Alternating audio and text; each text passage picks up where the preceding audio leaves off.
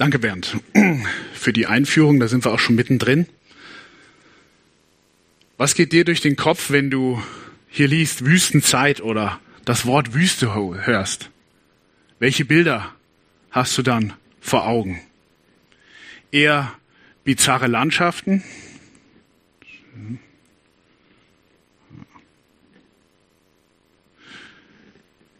Dünen, vielleicht eine Oase, was schönes Grünes? Oder doch eher so ein Bild, ein verendetes Tier verdurstet, weil es die Oase nicht rechtzeitig gefunden hat? Oder denkst du an einen Sandsturm bei glühender Hitze? Oder vielleicht die bittere kalten Nächte? Und so ist die Wüste immer beides. Auf der einen Seite ein Ort zum Staunen. Wenn Regen fällt in der Wüste, wenn plötzlich Grün aufbricht, und die Wüste zum Leben erwacht, aber auch ein Ort zum Fürchten. Wenn man sich dort verirrt hat oder mit dem Auto eine Wüstendurchquerung anpeilt und dann eine Panne hat.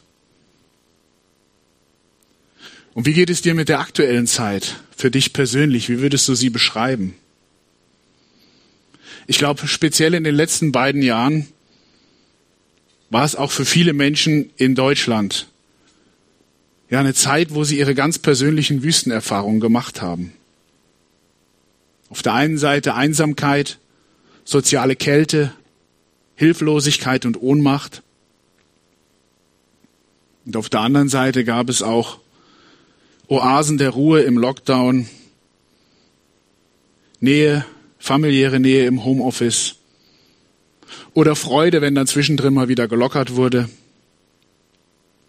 Und Gott, wie steht Gott zur Wüste?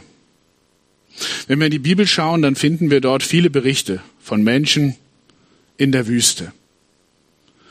Und viele dieser Menschen begegnen in der Wüste Gott. Und deshalb eben das Thema heute in Wüstenzeiten Gott erleben. Ich spreche noch ein kurzes Gebet. Vater, ich möchte dir danken, dass du jeden kennst, der jetzt hier sitzt oder zu Hause vor dem Bildschirm und diese Predigt hört. Du kennst jeden und seine persönlichen Erfahrungen mit Wüstenzeiten im eigenen Leben. Heiliger Geist, ich bitte dich, dass du uns das Wort in der Bibel aufschließt und unsere Herzen erreichst. Amen. Ja, wie gesagt, der Predigtext ist der direkte Anschluss, das, was folgt an das, was wir gehört haben von Bernd. Und ich möchte drei Aspekte ähm, weitergeben. Zum ersten, Wüstenzeiten sind Teile unseres Lebens, auch als Christ. Dann auch oder gerade in Wüstenzeiten ist Gott da. Und am dritten Punkt, Wüstenzeiten bieten die Chance, Gott neu zu begegnen.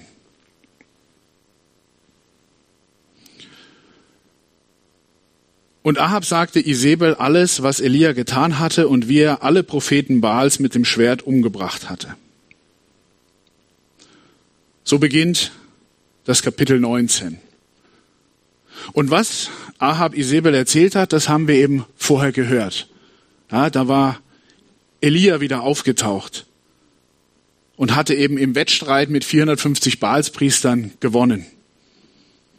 Sein Opfer war angegangen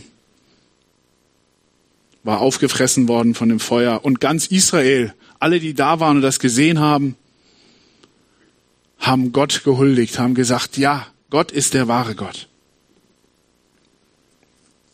Was eine große Erfahrung.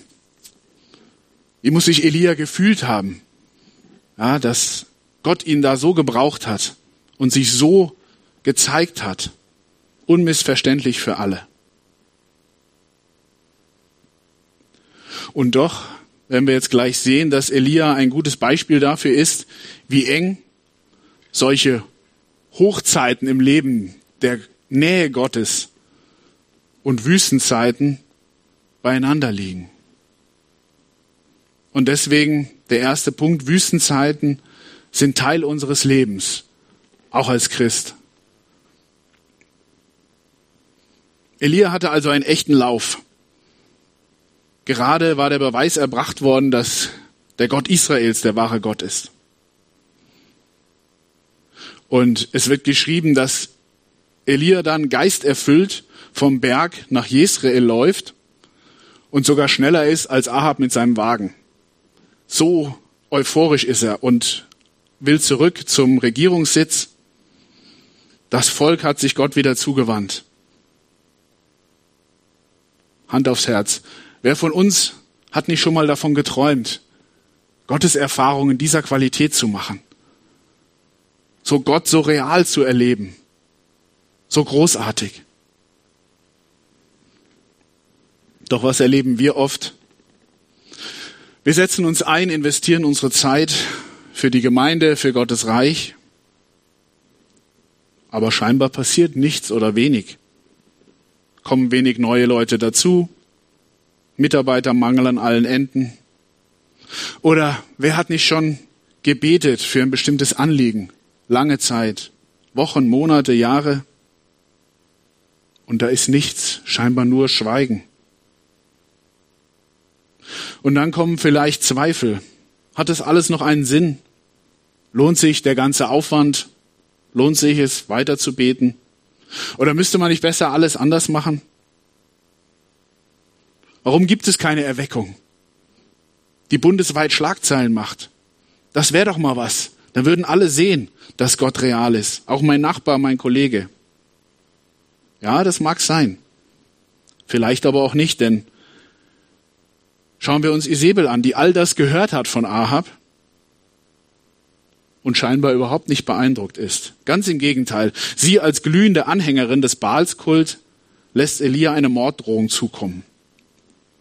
Da sandte Isabel einen Boten zu Elia und ließ ihm sagen, die Götter sollen mir dies und das tun, wenn ich nicht morgen um diese Zeit dir tue, wie du diesen getan hast. Mit diesen sind die Baalspriester gemeint. Das heißt, also Elia, pass auf, du hast noch Schonfrist, aber spätestens morgen bist du tot. Und Elia? Der hat doch die Gotteserfahrung im Rücken. Der wird sich doch jetzt von so einer Morddrohung nicht irgendwie ins Boxhorn lagen lassen. Aber was lesen wir? Da fürchtete er sich, machte sich auf und lief um sein Leben und kam nach Beersheba in Juda und ließ seinen Diener dort. Er aber ging hin in die Wüste, eine Tagereise weit, und kam und setzte sich unter einen Ginster und wünschte sich zu sterben und sprach, es ist genug. So nimm nun Herr meine Seele. Ich bin nicht besser als meine Väter. Ist das zu glauben?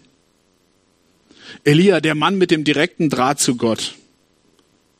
Der Mann, den Gott über Jahre hinweg in einem Versteck während der Dürrezeit versorgt hat auf übernatürliche Weise. Der Mann, dessen Gebet Feuer vom Himmel hat fallen lassen, das Gott ganz real beantwortet hat. Dieser Mann bekommt eine Morddrohung und hat Angst. Er läuft weg. Auch die vielen Gotteserfahrungen schützen ihn nicht dafür, machen ihn nicht zum Superhelden. Die Morddrohung kommt und alles bricht wie ein Kartenhaus in sich zusammen. All die Hoffnung auf einen nachhaltigen Neuanfang in Israel. Vielleicht auch die Hoffnung, wieder ein gefragter Prophet am Königshof zu sein. Elia flieht weg aus dem Nordreich ganz in den Süden des Südreichs nach Beersheba, etwa 155 Kilometer Luftlinie von Jesrael entfernt. Dort lässt er dann seinen Diener zurück und geht nochmal einen Tag weiter in die Wüste, dass ihn auch ja keiner finden kann. Er hat die Nase voll. Er ist lebensmüde. Er will sterben. Und so spricht er noch ein letztes Gebet. Ich bin auch nicht besser als meine Väter, sagt er darin. Er bekennt sich schuldig. Woher jetzt oder warum jetzt auf einmal dieses Ich bin auch nicht besser? Wenn wir uns anschauen, eigentlich hätten wir ja vielleicht erwartet, dass die Morddrohung kommt und Elia ins Gebet geht. Gott fragt, was soll ich jetzt tun? Aber davon lesen wir nicht, sondern nur, dass er durchstartet und wegrennt. Auf eigene Faust, ohne Rücksprache mit Gott. Er hat sein Vertrauen auf Gott offensichtlich über Bord geworfen. Und vielleicht hast du schon mal so eine Situation erlebt. Du hast irgendwo Gottes Nähe gespürt, warst vielleicht auf einer Freizeit aufgetankt und kurz darauf hast du Dinge getan oder Dinge gesagt, dass man denken könnte, du würdest Gott nicht kennen. Oder Gott hat dich geführt, versorgt und dann taucht das nächste Problem auf. Und dann wieder ist die Angst da. Wird Gott mich auch diesmal versorgen? Und so ist es eben auch bei Elia, wenn er auf die Geschichte Israels schaut. Da sehen wir diese andauernde Pendelbewegung von großer Gotteserfahrung auf der einen Seite, gefolgt von Phasen der Gottlosigkeit und der Angst auf der anderen Seite. Das begann schon, als das Volk Israel von Ägypten nach Kanaan gezogen ist. Immer wieder dieses von Gott versorgt werden und dann wieder Gott anklagen. Und dann kam die Zeit der Könige, die war auch nicht besser. Der eine König Gott gefällig, der nächste König gottlos, immer hin und her. Und so kommt eben auch Elia zu dieser Erkenntnis, sein Gottvertrauen ist auch nicht mehr als das seiner Vorfahren. Es ist schnell weg, flüchtig. Offensichtlich ist es eine zutiefst menschliche Erfahrung oder menschliche Eigenschaft, dass wir gute Erfahrungen schnell vergessen. Dass wir schnell die Frage stellen, ob Gott auch diesmal dabei ist. Und weil wir Menschen uns kennen und wissen, wie schnell wir unsere Meinung ändern können, übertragen wir das dann oftmals auch auf Gott. Wir zweifeln, hinterfragen, sind verunsichert. Aber, so lesen wir es in der Bibel, Gott ändert sich nicht. Und obwohl Elia jetzt am Ende ist, oder gerade dann erlebt er Wüstenzeiten, gehören offensichtlich zum Leben mit Gott dazu. Ja, vielleicht kann man sogar sagen, sie sind untrennbar mit einem Leben mit Gott verbunden. Kann man das so sagen? Ist es wirklich nicht möglich, als Christ einfach nur ein gutes Leben zu führen? Muss es immer diese Wüstenzeiten geben? Da hilft es, in die Bibel hineinzuschauen. Und da sehen wir eben an vielen Stellen, nicht nur im Alten Testament, sondern auch im Neuen Testament. Wüstenzeiten gehören dazu. Jesus selbst hat Wüstenzeit erlebt. Matthäus 4. Da wurde Jesus vom Geist in die Wüste hineingeführt. Hier ist es nicht mal Jesus, der in die Wüste läuft, einfach so, sondern wir lesen hier vom Heiligen Geist, der uns ja als Tröster gegeben ist, als Gott in uns, wird er in die Wüste geführt. Ja bitte, warum das denn? Der Vers geht weiter, um von dem Teufel versucht zu werden. Wüstenzeiten als Testzeit, Probezeit, Bootcamp des Glaubens. Ja, so passt es dann irgendwie vielleicht auch wieder ein bisschen. Klar ist keiner scharf drauf, irgendwo, dass sein Glaube geprüft wird, dass man deswegen durch Krisen gehen muss. Auf der anderen Seite, wer würde ein Auto fahren oder in ein Flugzeug steigen, wenn er nicht davon überzeugt wäre, dass es auf Fahrtüchtigkeit und Flugfähigkeit zuvor getestet worden ist?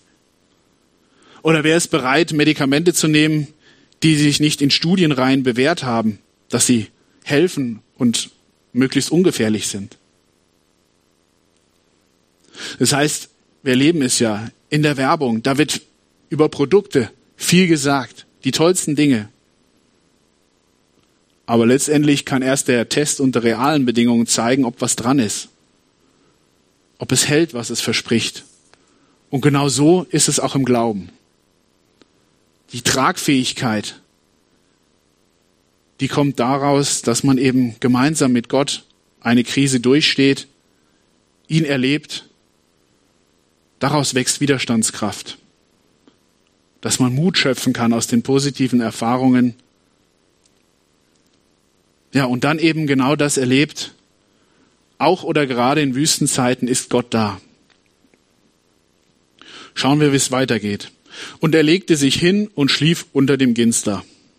Und siehe, ein Engel rührte ihn an und sprach zu ihm, Steh auf und iss.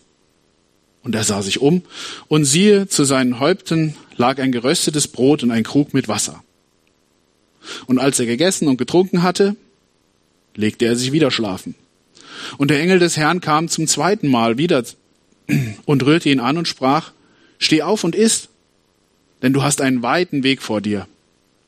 Und er stand auf, aß und trank und ging durch die Kraft der Speise 40 Tage und 40 Nächte, bis er zum Berg Gottes, dem Horeb, kam. Und er kam dort in eine Höhle und blieb dort über Nacht. Ist das nicht genial?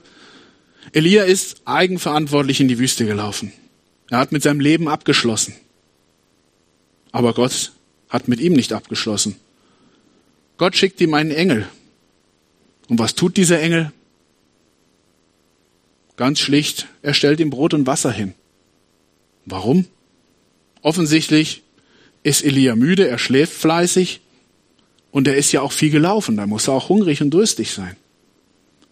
Das heißt, hier werden erstmal die Grundbedürfnisse von Elia gestillt. Er darf sogar noch eine zweite Runde schlafen und dann kriegt er einen neuen Auftrag. Und genau das so bezeugt es die Bibel und ich denke, so haben es viele von uns auch erlebt, dass Gott in der Not Hilfe schickt. Vielleicht ist es kein übernatürlicher Engel. Brauchen wir ja vielleicht auch nicht, weil wir selten ganz allein in der Wüste sind. Und so können wir es aber erleben, wie Menschen Menschen helfen. Ja, Bernd hat es auch gesagt, jetzt in der Ukraine sehen wir es auch wieder wie Menschen anderen Menschen helfen und dadurch in gewisser Weise zu Engel werden. Und wir haben es auch in der Corona-Krise gesehen, wie viele Initiativen es gab, um dass Menschen Menschen helfen. Natürlich geht es hier sehr schnell. Ja, er kommt in die Wüste, wird direkt geholfen. Aber ganz so schnell geht es nicht immer. Bei Jesus zum Beispiel war er auch 40 Tage und 40 Nächte in der Wüste. Das heißt, auch hier die Geschichte ist noch nicht zu Ende. Denn als er jetzt getrunken und gegessen hat, läuft er los, aber nicht zurück, raus aus der Wüste, sondern erst noch mal weiter rein. Und auch hier lesen wir wieder 40 Tage, 40 Nächte. Eine Zeitspanne, die immer wieder in der Bibel auftaucht. Mose selbst war so lange auf dem Berg Sinai, als er die zehn Gebote gab, bekam und wie gesagt Jesus in der Wüste. Wo geht er denn nun hin nach diesem Gewaltmarsch? Er kommt zum Berg Gottes, dem Horeb. Horeb ist hebräisch und bedeutet Ödland, Wüstengebiet. Dabei ist nicht zweifelsfrei geklärt, ob Horeb tatsächlich einen Berg bezeichnet oder eben nur ein Gebiet, ein Ödland, Wüstengebiet. Aber vieles spricht wohl dafür, dass der Berg Sinai, der auch nicht genau lokalisiert werden kann, im Ödland, im Wüstengebiet liegt und von daher mit dem Berg Horeb gleichzusetzen ist. Und von diesem Berg Horeb gibt es auch einige Begegnungen in der Bibel, zum Beispiel Moses Begegnung mit Gott im brennenden Dornbusch findet in einer Weide in der Nähe vom Horeb statt. Während der Wüstenwanderung wo das Volk Durst hat, kommt Wasser aus dem Felsen am Horeb. Und wenn eben der Horeb tatsächlich auch der Sinai ist, dann ist es auch der Berg, wo Gott seinen Bund schließt und die zehn Gebote seinem Volk gibt.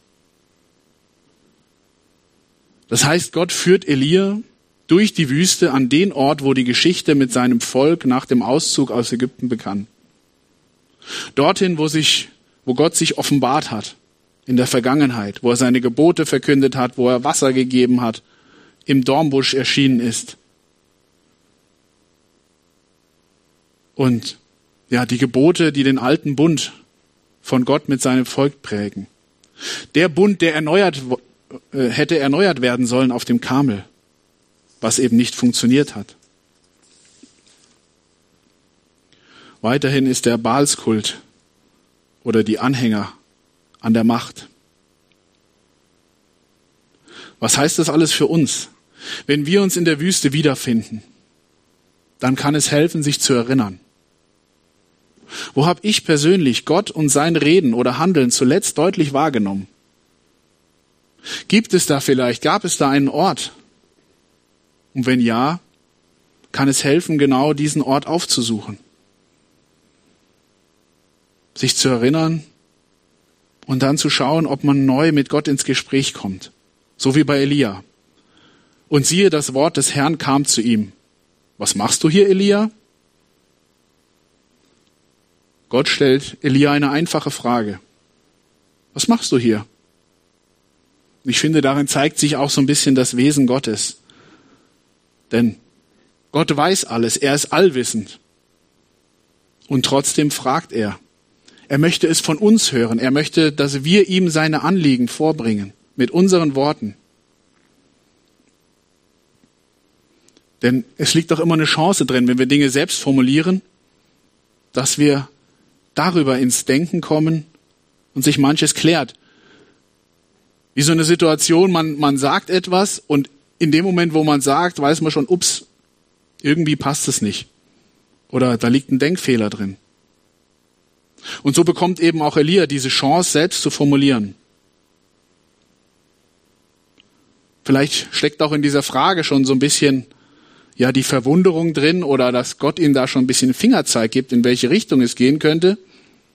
Was machst du hier, Elia? Ich habe dich doch gar nicht hergeschickt. Gerade bist du nicht in meinem Auftrag hier. Aber so weit ist Elia noch nicht. Er bemerkt davon nichts, sondern redet sich seinen Frust von der Seele. Er sprach, ich habe geeifert für den Herrn, den Gott Zebaoth. Denn die Israeliten haben deinen Bund verlassen und deine Altäre zerbrochen und deine Propheten mit dem Schwert getötet. Und ich bin allein übrig geblieben. Und sie trachten danach, dass sie mir mein Leben nehmen. Das ist also Elias Sicht auf die Dinge. Ich habe geeifert für den Herrn. Das ganze Volk ist weggelaufen. Und Gott, jetzt sieh mich an, wo ich hier gelandet bin, obwohl ich für dich geeifert habe. Ich habe mich für dich eingesetzt. Was mache ich dann hier? Warum trachtet man mir nach dem Leben? Warum bin ich allein? Ich denke, hier wird deutlich, dass Elia nicht erst in der Krise ist seit der Morddrohung. Ich denke, dieses Gefühl, der Einzige zu sein, der Letzte, das hat sich schon viel länger gebildet. Wenn wir bedenken, dass er mehrere Jahre alleine in einem Versteck war und von Gott versorgt wurde, dann allein 450 Priestern gegenüberstand auf dem Berg. Das heißt, diese Morddrohung ist dann nur noch der letzte i-Tüpfelchen, die ihn in die Flucht treibt, aber die Krise hat sich schon länger entwickelt.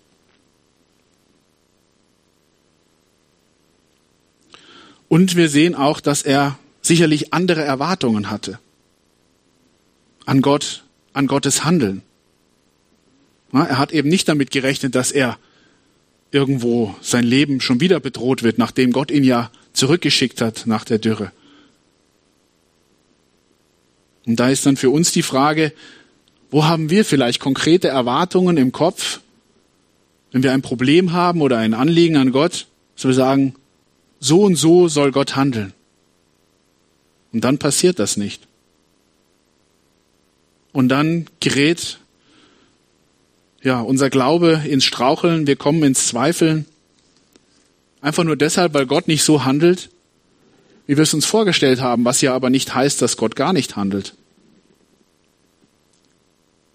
Vielleicht handelt er einfach anders. Und wir müssen offen sein.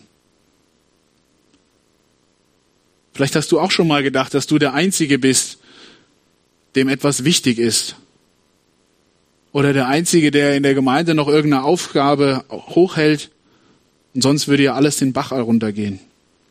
Ich glaube, das ist typisch für uns Menschen, dass in der Krise wir uns stark auf uns selbst fokussieren, auf unser Problem. Und deshalb ist es eben so wichtig, gerade auch als Christ in einer Gemeinde in Gemeinschaft zu sein.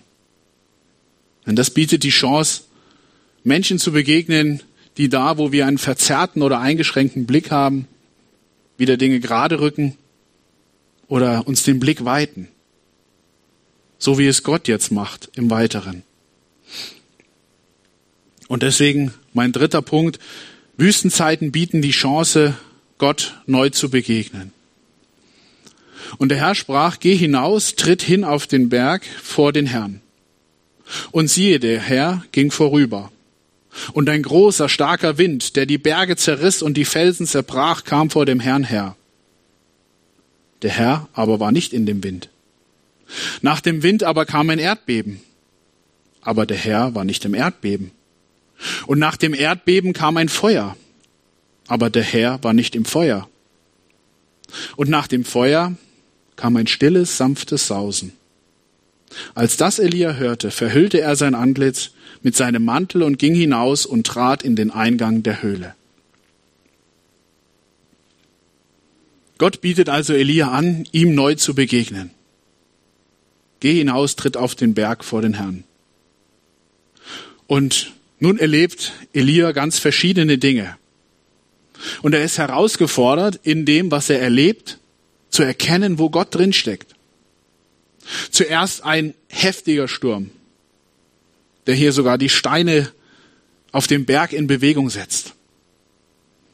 Ist ja noch nicht lange her, dass wir auch in Deutschland Sturm hatten und erleben oder im TV sehen konnten, welche Macht da entfesselt wird. Danach ein Erdbeben. Aber auch dort kein Gott. Und dass Gott hier nicht in den Naturgefahren auftaucht, kann als Abgrenzung zum Baalskult verstanden werden. Denn im Baalskult wurden Berg, Wetter und Fruchtbarkeitsgötter verehrt. Dann das dritte, das Feuer. Und ich denke, spätestens hier wird Elia mit Gott gerechnet haben, ihn erwartet haben. Denn Feuer, das hatten wir ja gesehen auf dem Kamel, Gott hat Feuer geschickt.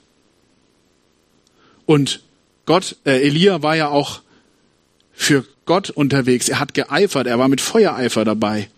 Und wir haben ja auch schon gesehen, Mose begegnet Gott im brennenden Dornbusch bei der Wüstenwanderung.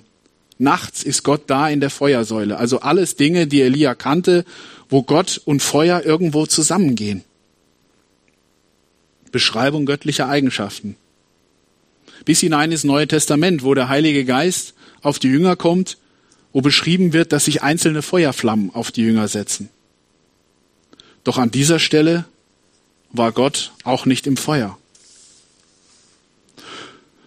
Nachdem der ganze Krach und die Unruhe von Sturm, Erdbeben und Feuer vorüber war, da kam ein stilles, sanftes Sausen.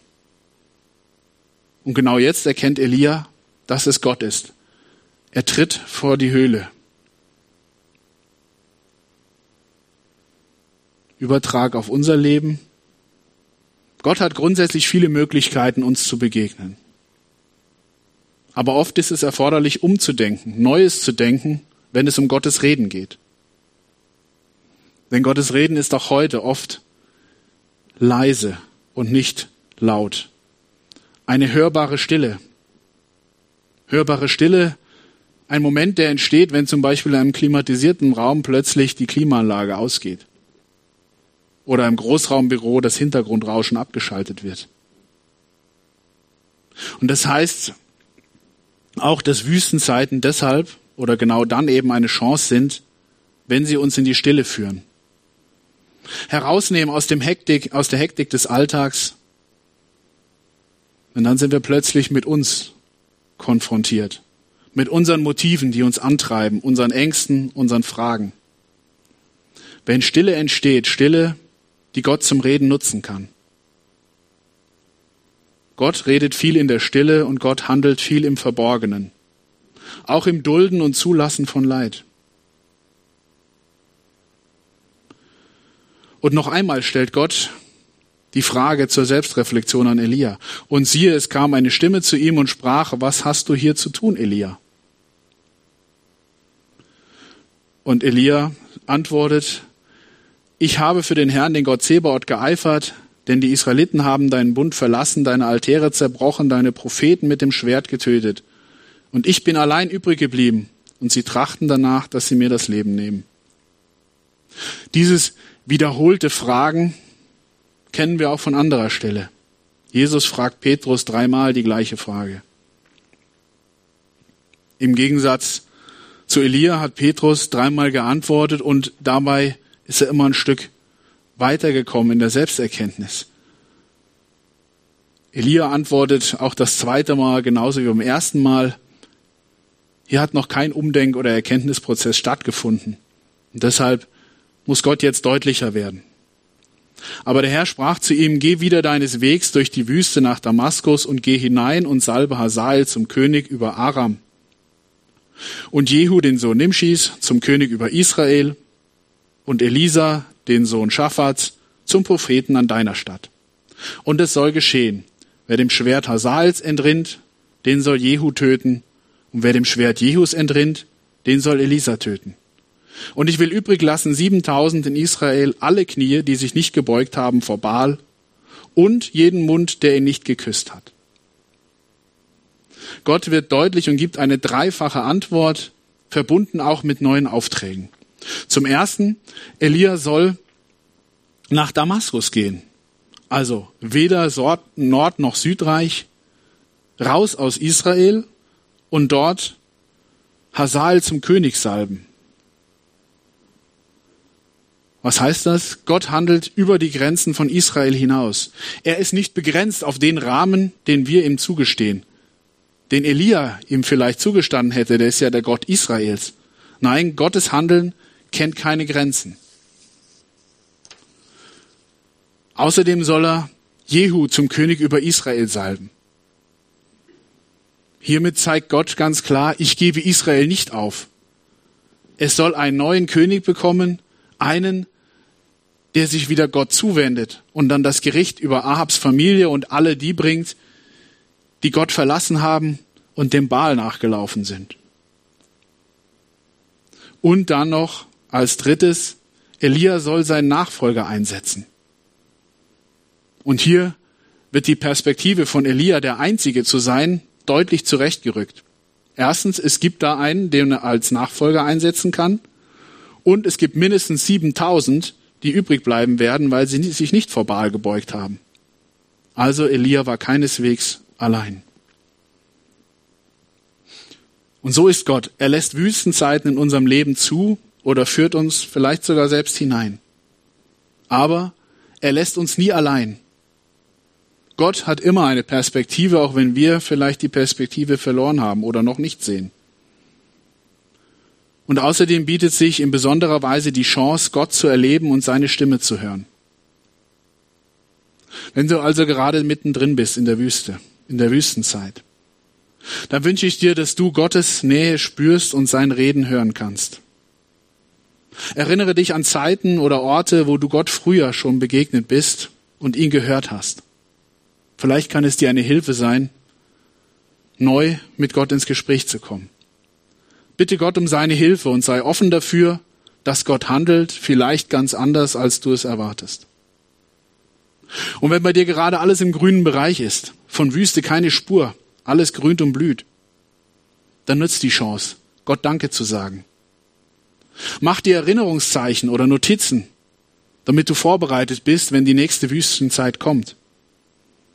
Dass du dich erinnern kannst dass du Hilfen hast gegen den Zweifel, der hochkommt. Dass dir die Erinnerungen Mut und Kraft geben. Und so wünsche ich uns, dass wir, ja, egal wo wir stehen, Gott erleben und daraus Kraft schöpfen können, entweder bis zum Ende der Wüstenzeit oder für die nächste Wüstenzeit. Amen.